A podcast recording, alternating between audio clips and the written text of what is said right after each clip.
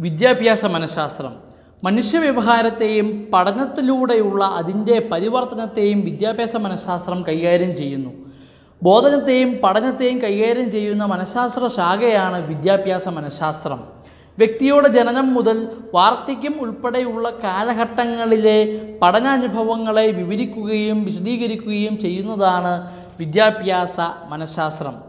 വിദ്യാഭ്യാസ മനഃശാസ്ത്രത്തിന്റെ നിർവചനങ്ങൾ ഒന്ന് പഠിക്കാം. അധ്യാപനം പഠനം എന്നിവ കൈകാര്യം ചെയ്യുന്ന മനഃശാസ്ത്ര ശാഖയാണ് വിദ്യാഭ്യാസ മനഃശാസ്ത്രം എന്ന് നിർവചിച്ചതാരാണ് ബി. എഫ്. സ്കിന്നറാണ് പഠന സാഹചര്യങ്ങളിൽ മനഃശാസ്ത്രത്തിന്റെ സിദ്ധാന്തങ്ങളും കണ്ടെത്തലുകളും പ്രയോഗവൽക്കരിക്കുകയാണ് വിദ്യാഭ്യാസ മനഃശാസ്ത്രം എന്ന് നിർവചിച്ചതാരാണ് കോലിനിസിക്കാണ് പഠനത്തിന്റെ സ്വഭാവം വ്യക്തിത്വ വികസനം വളർച്ച വ്യക്തിവ്യത്യാസങ്ങൾ സാമൂഹിക ബന്ധങ്ങൾ എന്നിവയെക്കുറിച്ച് പ്രതിപാദിക്കുന്ന മനഃശാസ്ത്രത്തിന്റെ ഒരു ശാഖയാണ് വിദ്യാഭ്യാസ മനഃശാസ്ത്രം എന്ന് നിർവചിച്ചത് ആരാണ്? ഇ. എ. പിയിലാണ് സ്കൂളിനെ നയിക്കുന്ന ശാസ്ത്രമാണ് വിദ്യാഭ്യാസ മനഃശാസ്ത്രം എന്ന് നിർവചിച്ചത് ആരാണ്?